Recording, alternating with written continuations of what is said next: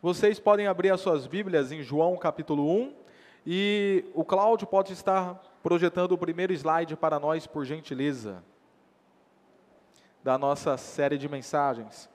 E a igreja abre a sua Bíblia em João capítulo 1, que é o texto que nós continuaremos a expor nesta noite. Eu gostaria de lembrar com os irmãos que o livro de João, o capítulo 1, do versículo 1 ao versículo 18, é uma sessão que nós chamamos de prólogo, que é a sessão inicial do livro, onde João, aquele que foi o apóstolo do amor, que andou de lado a lado com Jesus, ele expõe um cântico, ele descreve um hino a pessoa de Cristo Jesus, do versículo 1 ao versículo 18.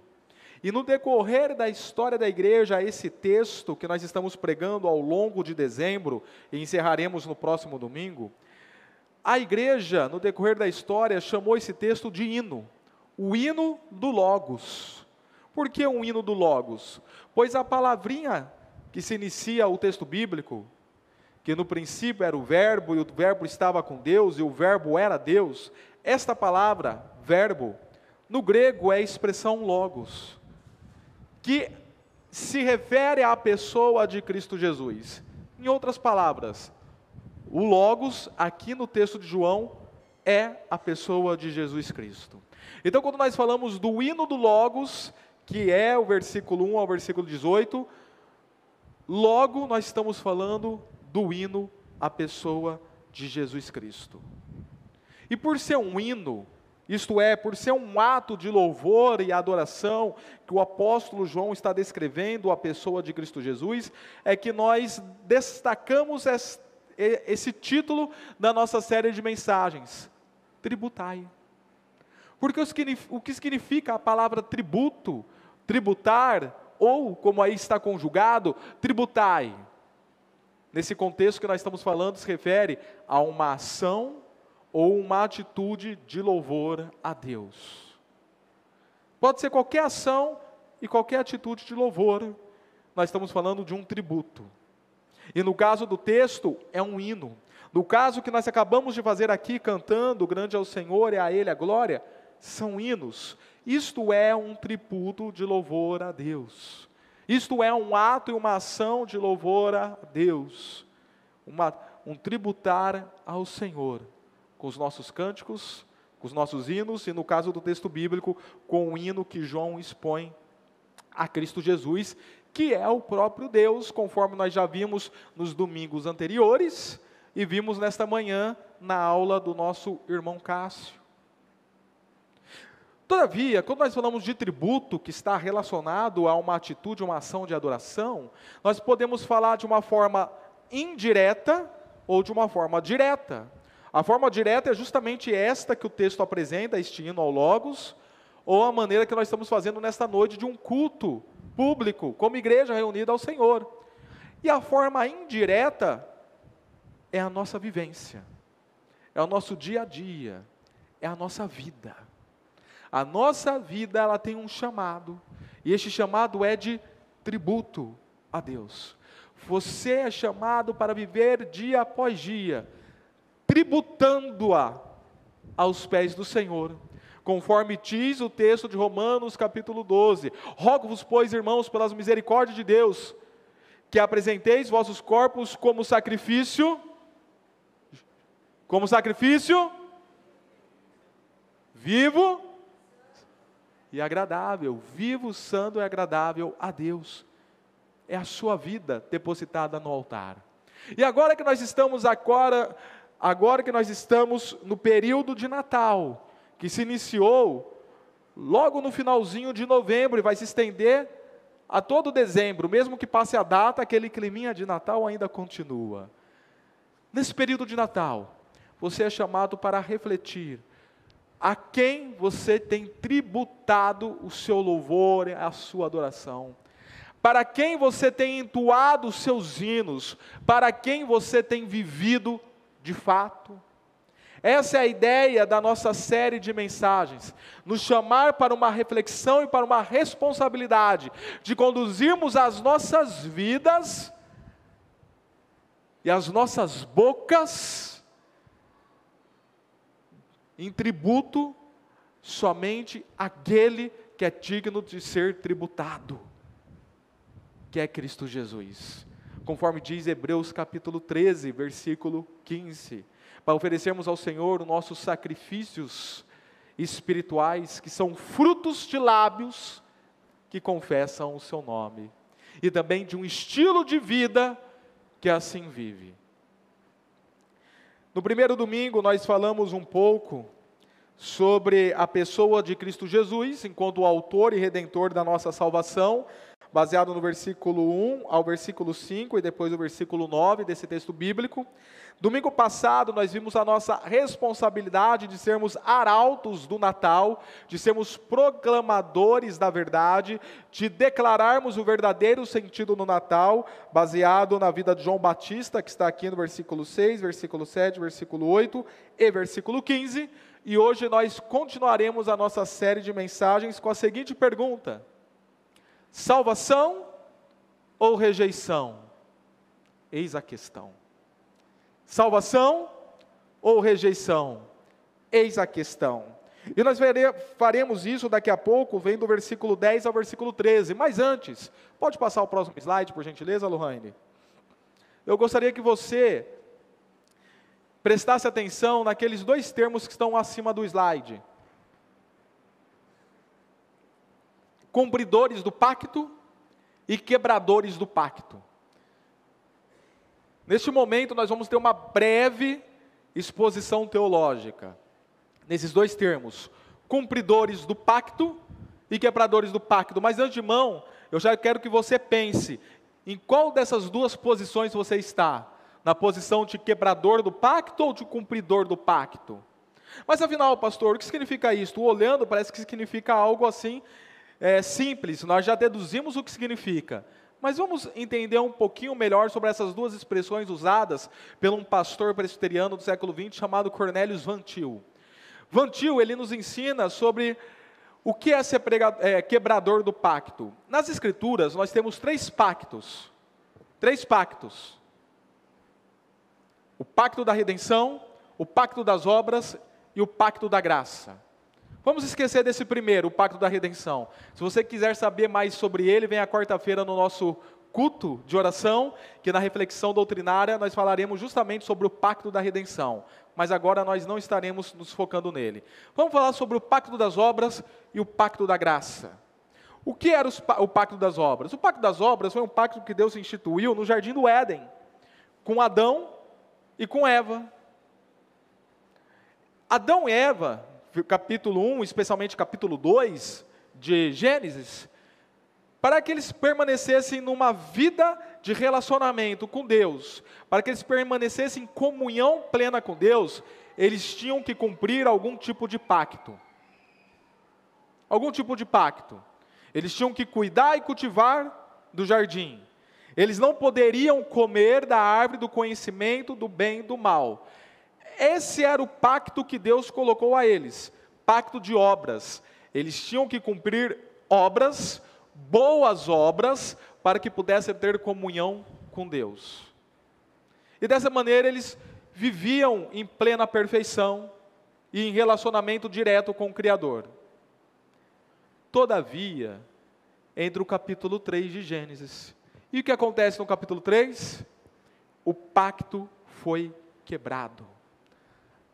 Eva come do fruto e posteriormente Adão come do fruto.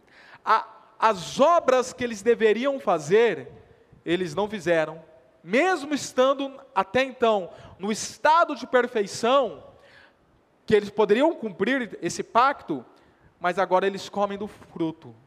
E o pacto de obras que dava o relacionamento deles para com Deus foi quebrado.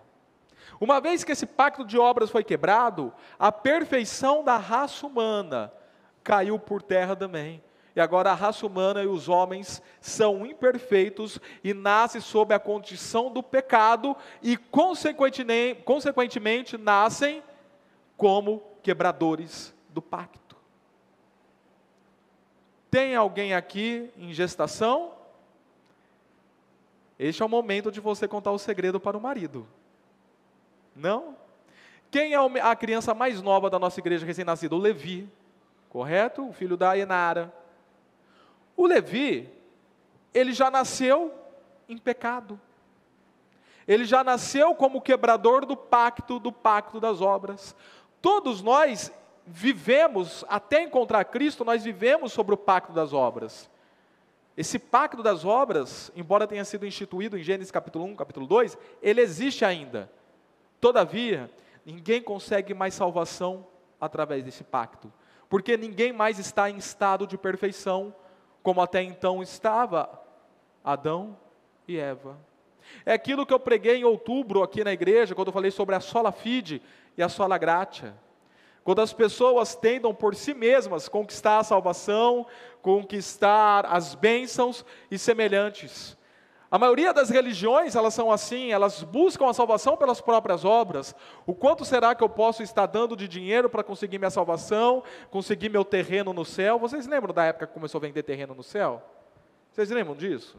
Né? Quando eu posso para conseguir meu terreno no céu, o quando eu posso para conseguir tirar tal pessoa, ou fulano, ou beltrano, lá do purgatório, quando, o que eu posso fazer para conquistar e assim realizar. Por que isso? Porque todos nós temos isso em nosso coração, acharmos que as obras podem nos salvar ainda, porque nós nascemos sobre este pacto. Mas quem vive nele, consequentemente, vive quebrando, porque não consegue mais cumprir as boas obras. Quem consegue aqui ser plenamente bom? Por si só. Ou melhor dizendo, quando você não estava em Cristo, quem conseguia ser aqui plenamente bom? Me passa a receita. Ninguém. Nós nascemos naturalmente como quebradores do pacto, do pacto das obras. Todavia, todavia, quando Deus viu que Adão e Eva tinham quebrado o pacto, ele já tinha algo escrito para restituir o relacionamento, a comunhão dele para com a, os homens e conceder salvação. Já estava escrito desde a eternidade. Deus não foi pego de surpresa. Ele já sabia de tudo que iria ocorrer e já tinha providenciado a salvação. Tanto que no momento lá de Gênesis 3 ainda, ele diz o que para a mulher? O seu descendente, mulher, pisará na cabeça do descendente da serpente. A serpente ferirá o calcanhar, mas ele ferirá a cabeça. Essa promessa era uma promessa da pessoa de Cristo Jesus, que depois é representado no versículo 21 do capítulo 3, quando Deus olha para o homem de Gênesis capítulo 3, quando Deus olha para o homem e fala, para ele se vestir de peles de animais. Por que de peles de animais o homem deveria se vestir? Porque seria uma representação do cordeiro que foi imolado antes da fundação do mundo para a nossa salvação, que é Cristo Jesus. Porque na morte de Cristo Jesus, desse cordeiro santo que nos traz a paz, na morte desse cordeiro santo, ele estaria cobrindo a nossa nudez espiritual e concedendo salvação. Então, em Gênesis 3, já, não é, já nos é prometido a graça.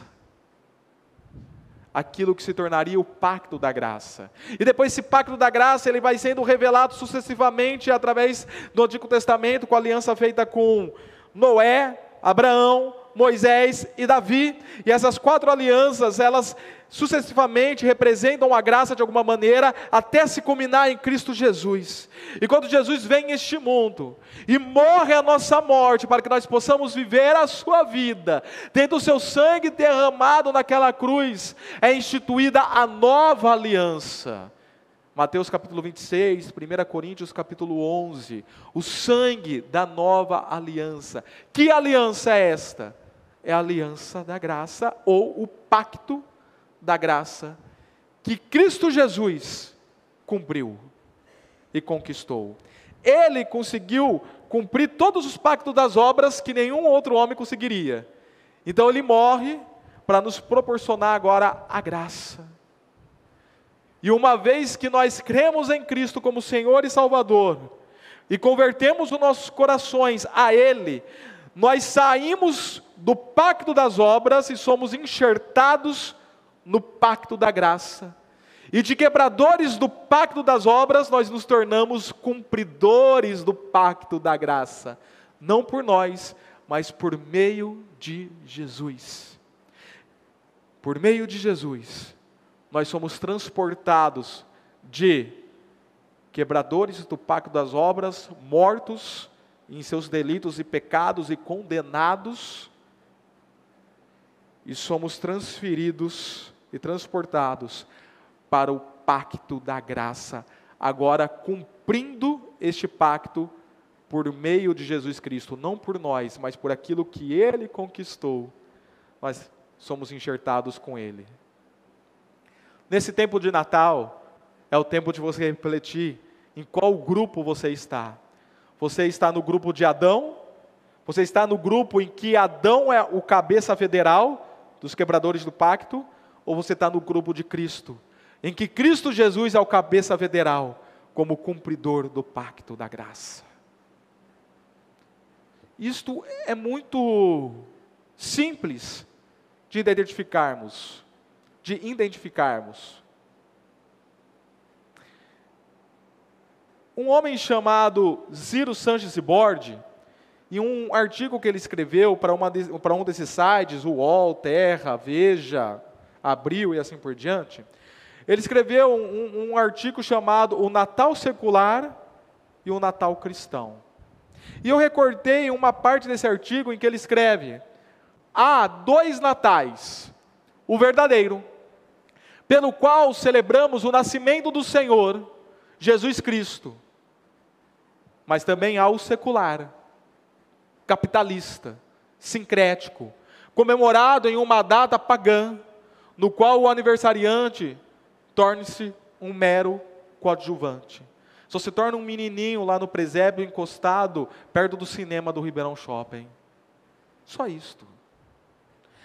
Esses dois tipos de natais representa aqueles que comemoram o Natal dentro do pacto das obras ou aqueles que comemoram o Natal dentro do pacto da graça.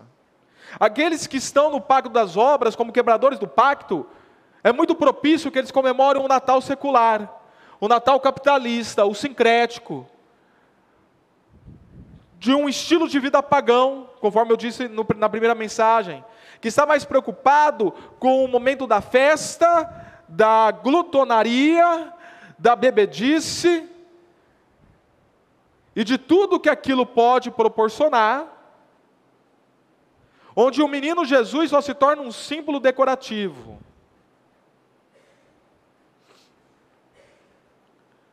Mas os cumpridores do pacto, do pacto da graça, eles focam no Natal cristão, no verdadeiro, com seus corações inclinados quebrantados, voltados e devotados para o verdadeiro sentido de Natal, que é Jesus Cristo. Qual caminho você está trilhando para comemorar este Natal até então? O secular ou o cristão? Como quebrador do pacto ou como cumpridor do pacto? Pode passar o próximo slide, Lohane, por gentileza? Com todo esse aparato, tanto teológico quanto atual em nossa mente, nós podemos voltar agora os nossos olhos para o texto bíblico. E quando nós olhamos para o versículo 10 ao versículo 13 de João capítulo 1, nós podemos afirmar que a palavra, que é Cristo Jesus, estava e era o próprio Deus desde o princípio. E embora ele tenha sido rejeitado tanto pelo mundo criado por ele quanto pelos seus, ele concedeu filiação aos que creram. Mesmo que ele tenha sido rejeitado pelos quebradores do pacto, aqueles que se tornaram cumpridores do pacto por intermédio dele, ele concedeu filiação. Pode passar. Então, diante disto, nos vem a pergunta: rejeição ou salvação? Eis a questão. Pode passar para o próximo slide. Rejeição ou salvação? Eis a questão. E com tudo isto que nós falamos, e mais já a verdade expressa do texto, dita aqui para nós, assim nós podemos afirmar que a mensagem do Natal, a mensagem do verdadeiro Natal, do Natal cristão, que é onde nossos corações, os nossos olhos, nossas vidas, nossas mentes devem estar voltadas e devotadas, que demonstra e que expõe que Jesus aqui esteve, é exposto a nós está neste momento e nesta noite sendo escancarado na sua frente o verdadeiro sentido do Natal. E diante desta mensagem você tem dois caminhos nesta noite: ou o caminho da rejeição, continuando como quebrador do pacto, ou o caminho da salvação, tornando-se um cumpridor do pacto. E o caminho da rejeição é visto aqui no versículo 10 e versículo 11. Vamos ler juntos? Versículo 10 e versículo 11. Já pode deixar os outros textos bíblicos preparados para colocar aí na hora que eu pedir, ok? Olha o que diz o texto bíblico. A NVI. Aquele que é a palavra, isto é, a pessoa de Cristo Jesus, estava no mundo. Aqui está retratando da encarnação dele, quando ele esteve neste mundo, esteve presente e viveu entre nós há dois mil anos atrás. E o mundo foi feito por intermédio dele.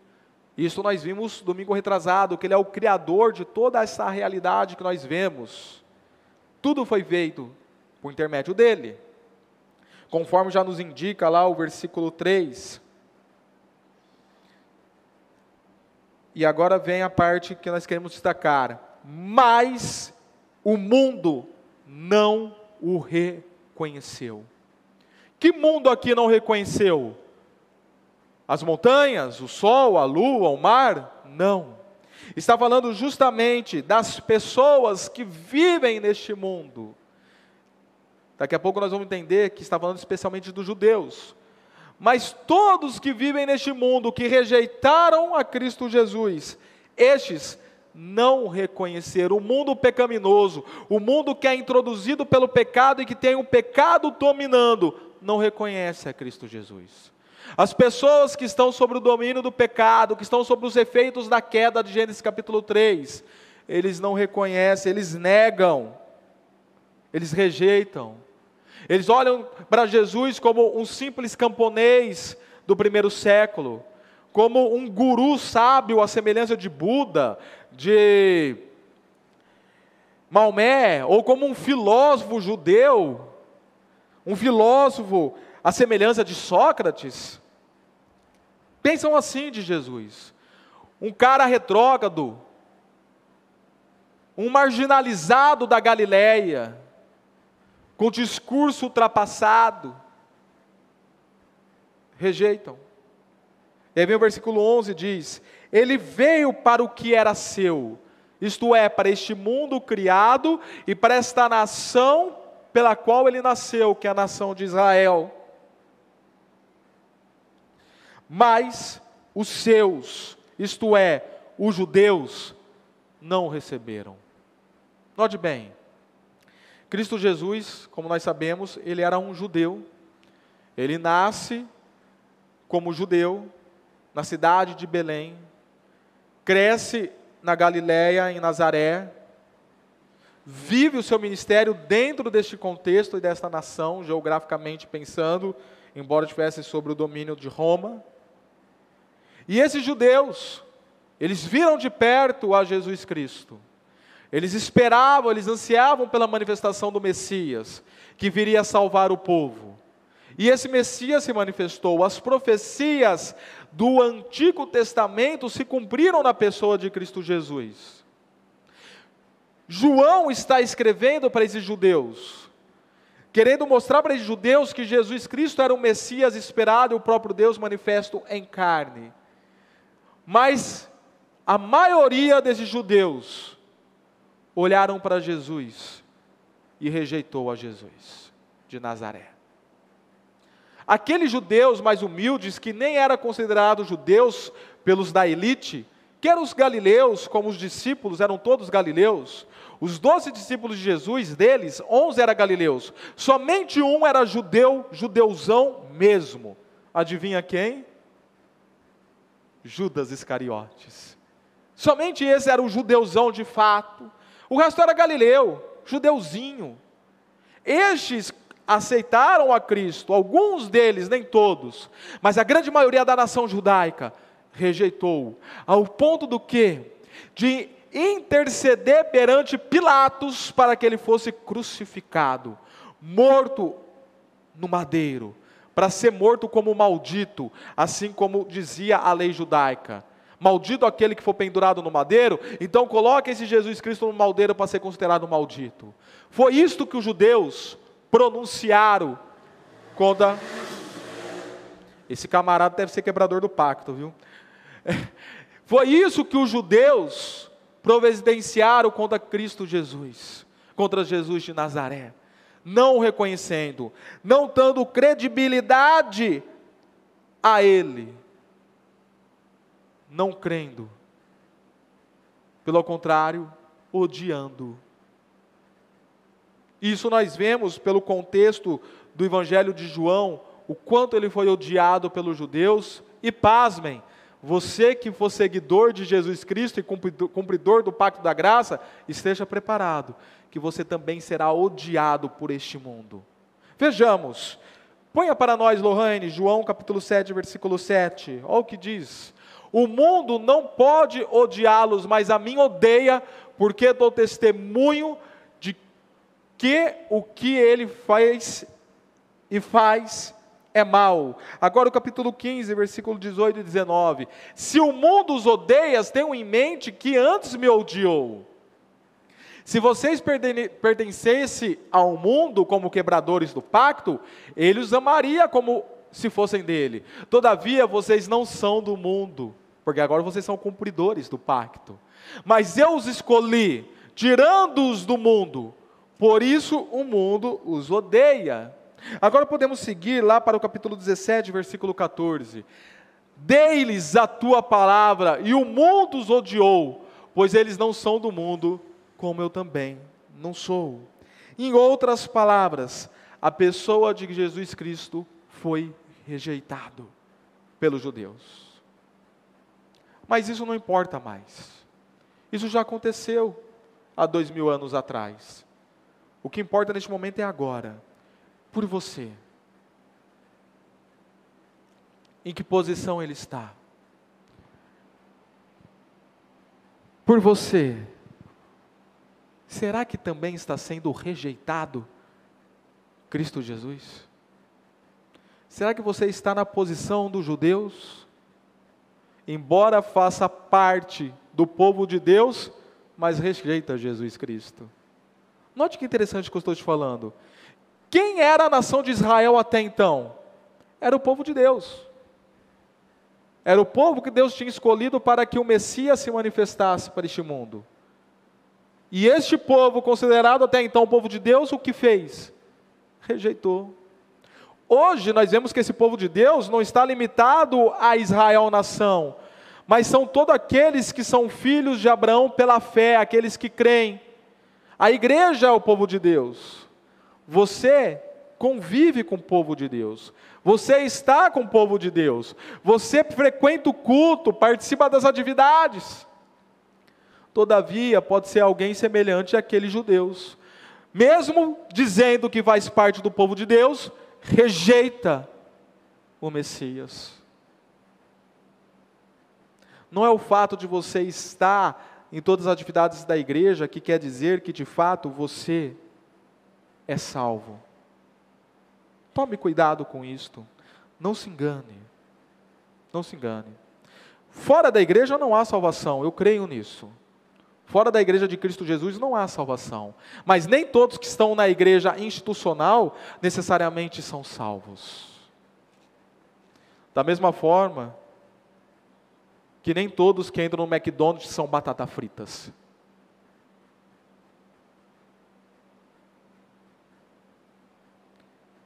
Esta noite é um chamado para você refletir no seu estilo de vida. no seu posicionamento, no seu pensamento, nos seus pronunciamentos dia após dia, se você tem agido como quem rejeita a Cristo Jesus, como quebrador do pacto. Mas existe o caminho da salvação. O caminho da salvação nos é apresentado no versículo 12 e versículo 13. Quando o apóstolo João inicia assim: Contudo, esta palavra, que é uma oposição de ideia ao que estava sendo dito até então, no versículo 10 e versículo 11. É por isso que é chamado de coordenação adversativa, porque justamente ela vai se colocar numa ideia contrária ao que estava aos versículos anteriores. João muda o discurso e diz: Contudo, aos que receberam, isto é, quem é que o recebeu? Aos que creram em seu nome. O, o verbinho crer aqui no original é interessante porque ele tem uma ideia de você crer ativamente, mas ao mesmo tempo de ser uma dádiva dada a você. Ele está na voz ativa. O que é a voz ativa? Aqui no português nós já sabemos. A voz ativa é quando o sujeito faz ação. Eu mexi no celular. Eu mexi no celular. Isso é voz ativa. Eu fui mexido pelo celular. Aí sairia a voz passiva. Mas não, eu que estou fazendo ação, eu que estou mexendo no celular. Aqui está na voz ativa no original grego. Creram. É você fazendo a ação de crer. Mas ao mesmo tempo que está na voz ativa, está num caso que nós chamamos de caso dativo. E quando uma palavra está o caso dativo, significa de um proveito que recai sobre o sujeito. Então, significa que esse crer, esse ato de você crer, é um proveito que Deus fez recair sobre a sua vida. Embora você tome a ação de crer, foi Deus que fez a providência e te moveu para que assim fizesse, para que cresce. A sua salvação é uma dádiva e um presente de Deus. Sabe por quê? Porque se ele não te desse e não te e não colocasse sobre você da manhã bênção, você nunca creria. Você nunca creria. A nossa tendência natural é sermos quebradores do pacto, irmãos. A nossa tendência natural é o que está escrito lá em Romanos capítulo 3, de ter os nossos pés naturalmente trilhando o caminho de morte, caminho de violência. A nossa tendência natural é aquilo que Paulo cita de Abacuque em Romanos 3, de não existir um justo sequer, a nossa tendência natural é condenação e morte. Mas então Deus manifesta a sua graça, a sua misericórdia e coloca sobre as nossas vidas de tal maneira que o nosso coração, de forma irresistível, crê em Cristo Jesus. Se você hoje está na salvação, é porque Deus exerceu a misericórdia, a graça dele na sua vida e te conduziu para tanto. Senão você não estaria na salvação. Então os que receberam é justamente esses que foram, que receberam a bênção para crerem no nome de Cristo Jesus. Estes deu-lhes o direito de se tornarem filhos de Deus. E a outra palavra que eu quero trazer o destaque, essa palavra aqui, direito. Essa palavra no original é exocia. O exocia, ele significa autoridade constituída. Quando Jesus fala lá em Mateus capítulo 28, versículo 19, versículo 18, toda autoridade me foi dada nos céus e na terra, é a palavra exocia. É a mesma palavra aqui usada pelo apóstolo João. Vocês agora criaram uma autoridade representativa como filhos de Deus. Foi dado essa autoridade para vocês. Vocês têm essa autoridade de poder chegar a algum lugar e falar: Eu sou filho do Altíssimo. A Manuele, ela tem a autoridade de usar o meu nome, uma vez que ela nasceu, pertenceu à minha família, e eu atribuí o meu nome a ela no cartório, montanheiro, então agora ela tem o direito de usar o meu nome por aí afora. Seja de forma ruim, seja de forma boa, mas ela tem o direito de usar o meu nome, por ser minha filha. Ela tem essa autoridade.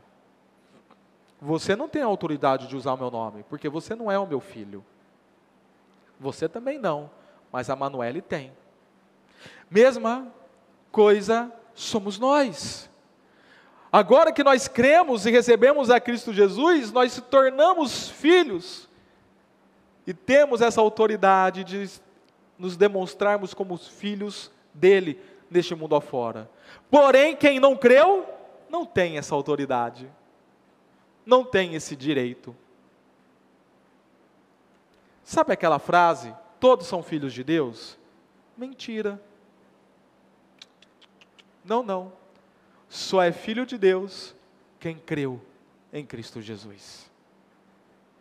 Todos nós somos criaturas de Deus. Todos nós fomos criados por Ele, mas nem todos são filhos.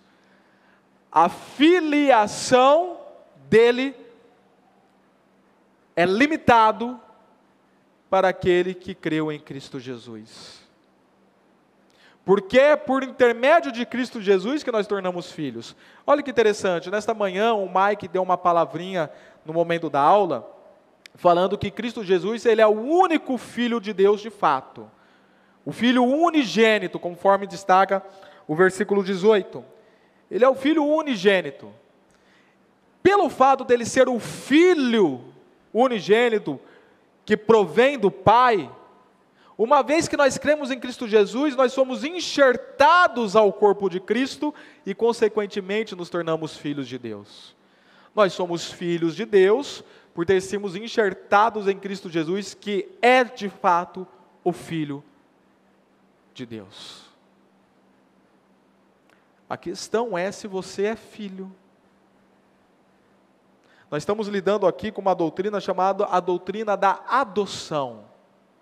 Vamos ver um pouquinho dessa doutrina da adoção, Romanos capítulo 8, versículo 15, por gentileza. Pois vocês não receberam o espírito que os escravize para novamente temerem, mas receberam o Espírito, e aqui o Espírito é o Espírito Santo, que os torna filhos por adoção. E é interessante notar que a, a, a adoção no mundo romano que era o momento que esse texto estava sendo escrito, significava literalmente você deixar todo o seu passado para trás e se tornar uma nova identidade, uma nova criatura. Brincadeiras à parte, mas o Augusto, depois que batizou, fez a barba, uma nova identidade, né? Está com uma carinha de bebê, uma nova criatura. Quando você é colocado em Cristo Jesus, você está sendo adotado por Deus tendo agora uma nova identidade em Cristo Jesus, que não é mais sua. Não sou mais eu que vivo em mim, mas é Cristo que vive em mim. Gálatas capítulo 2. Não sou eu mais quem vivo, mas Cristo vive em mim, por meio do qual clamamos Abba Pai. Gálatas capítulo 3, versículo 26. Todos vocês são filhos de Deus mediante quem? A fé em quem? Em Cristo Jesus. Fora de Cristo Jesus não existe filiação. Fora de Cristo Jesus não existe adoção. E aí nós olhamos para o capítulo 4, versículo 5 de Gálatas. A fim de nos redimir os que estavam sobre a lei. a fim de redimir os que estavam sobre o pacto das obras.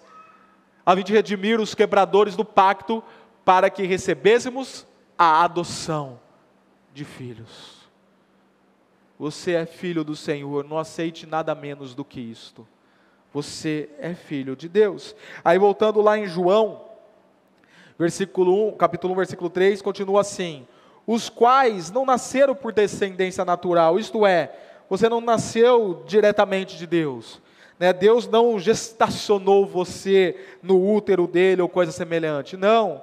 Vocês não nasceram por descendência natural. Vocês não nasceram pelo fato de estar acompanhando uma linhagem. Porque qual é a ideia aqui? Eles pensavam que filhos de Deus só era quem tinha nascido pela linhagem de Israel. Não, vocês não são filhos de Deus porque nasceram da nação de Israel. Pelo contrário, eu não sou israelita e nem sou descendente de isra israelita. Eu não sou. Talvez os oliveiras aqui sejam. Quem é oliveira? Tem oliveira? Os ferreiras. Tem ferreira aqui? Não? É, quem tem aqui o sobrenome ligado à flor, à montanha ou coisa semelhante? Ninguém? Nogueira, né? Vocês provavelmente são descendentes de judeus.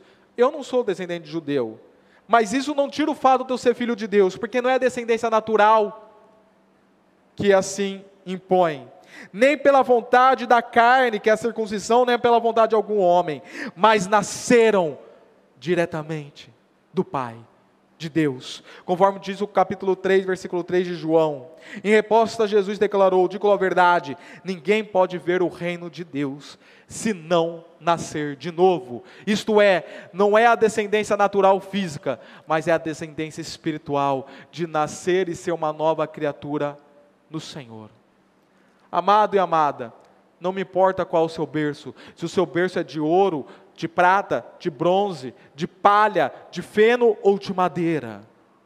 Não me interessa. Isso não vai destinar para onde você irá. Não vai. Não me interessa se você é montanheiro. Não me interessa se você é nogueira. Não me interessa qual é o seu sobrenome nisto que nós estamos falando nesta noite, não me interessa.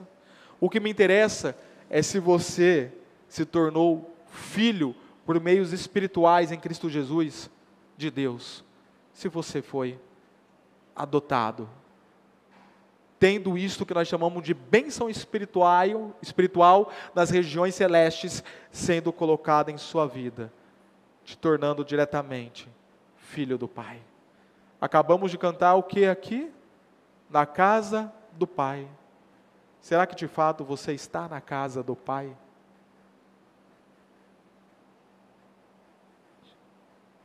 Para concluir essa mensagem desta noite, eu convido que o louvor se posicione aqui.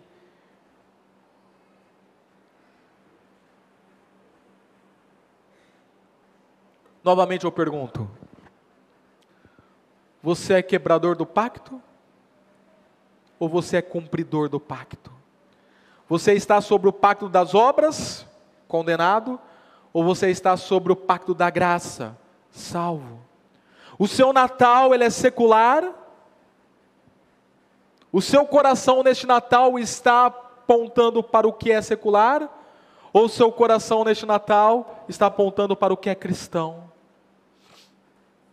Amado, seja um cumpridor do pacto por Cristo Jesus, salvo nele, redimido, e se torne um filho de Deus nesta noite, em nome de Jesus. E eu quero justamente encerrar essa mensagem dando ênfase sobre essa doutrina da adoção que há na salvação em Cristo Jesus. Pode passar o próximo slide, Cláudio, por gentileza. O que quer dizer ser adotado? Perguntou uma outra criança. Significa, disse Jocelyn, que você cresceu no coração de sua mãe, em vez de crescer na barriga dela.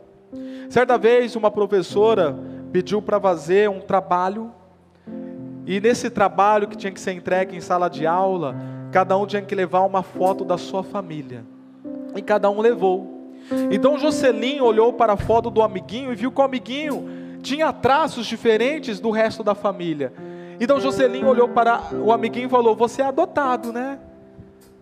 Porque eu estou vendo que você tem os traços diferentes do resto da sua família. Eu também sou adotada, eu sei tudo sobre adoção. Então a professora olhou para Jocelyn e perguntou: Nossa, Jocelyn, então o que significa ser adotada? E ela respondeu justamente isso. Significa que você cresceu no coração de sua mãe, em vez de crescer na barriga dela.